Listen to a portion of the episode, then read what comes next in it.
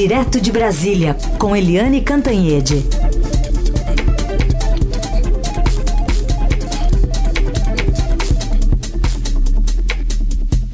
E hoje a Eliane Cantanhede fala direto de Brasília, mas num comentário gravado aqui que ela deixou para os nossos ouvintes. Oi, Eliane. Bom dia, ouvintes. Bom dia, Heisen. Bom dia, Carolina.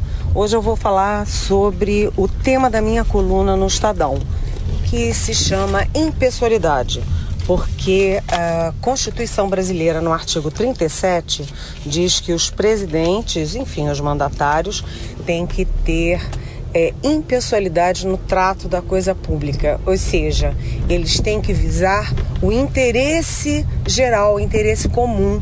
Não pode se preocupar com o interesse pessoal, particular, suas crenças, suas convicções, suas, enfim, usar o poder para facilitar a família, para favorecer os amigos ou grupos de interesse.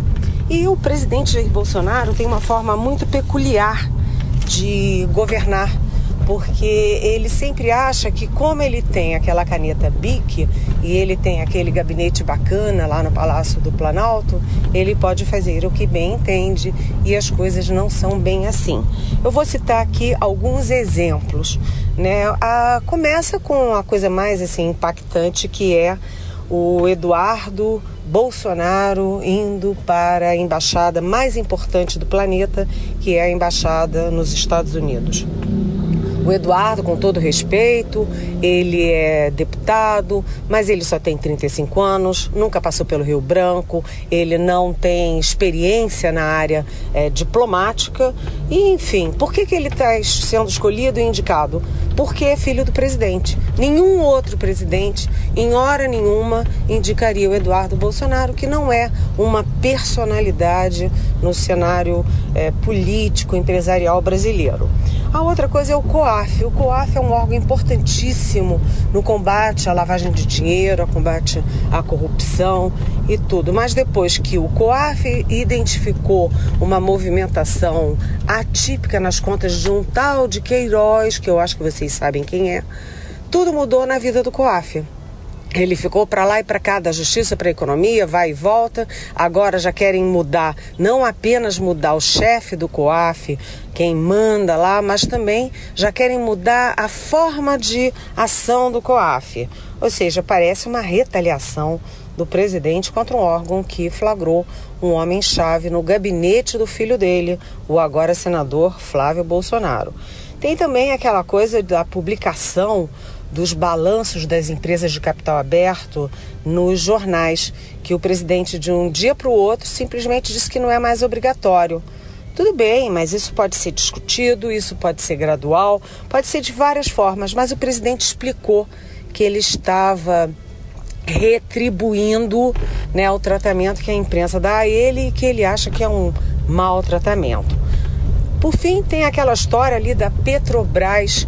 A Petrobras cancelou o contrato com o escritório de advocacia do Felipe Santa Cruz, que é o presidente da OAB e que entrou em conflito com o presidente da República um briga com o outro, o outro briga com um, só tem uma coisa: qual é o interesse público envolvido? É que o escritório do Felipe Santa Cruz é especializado em questões trabalhistas e no ano passado, portanto, muito recentemente, conseguiu ganhar uma causa que favoreceu a Petrobras em 5 bilhões de reais, evitou um rombo de 5 bilhões de reais para a Petrobras. Ou seja, é um escritório que está sendo é, pago por um serviço que está sendo bem feito. E o que, que o presidente disse? Ah, a Petrobras não tem que dar dinheiro para esse cara da OAB. A Petrobras não estava dando dinheiro para ninguém. A Petrobras estava pagando por um serviço que, como eu disse, foi um serviço ou está sendo um serviço bem feito. Bem, isso tudo me lembra muito lá no início do governo, quando o presidente Jair Bolsonaro simplesmente é, mexeu os pauzinhos lá, o ABIC, para afastar o fiscal do IBAMA que cumpriu a lei e cumpriu a sua obrigação ao uh, multar o cidadão Jair Bolsonaro que estava pescando em área proibida. A lei diz que não pode pescar ali. O Jair Bolsonaro estava pescando ali. O fiscal foi lá e multou como tinha que fazer. No fim das contas, a multa evaporou e quem foi punido foi o fiscal. Isso não é exatamente um tratamento impessoal da coisa pública. Então, alguém tem que ter uma conversa ali com o presidente, dizer: olha, presidente, não é bem assim que funciona ou que deveria funcionar. Beijão para todos.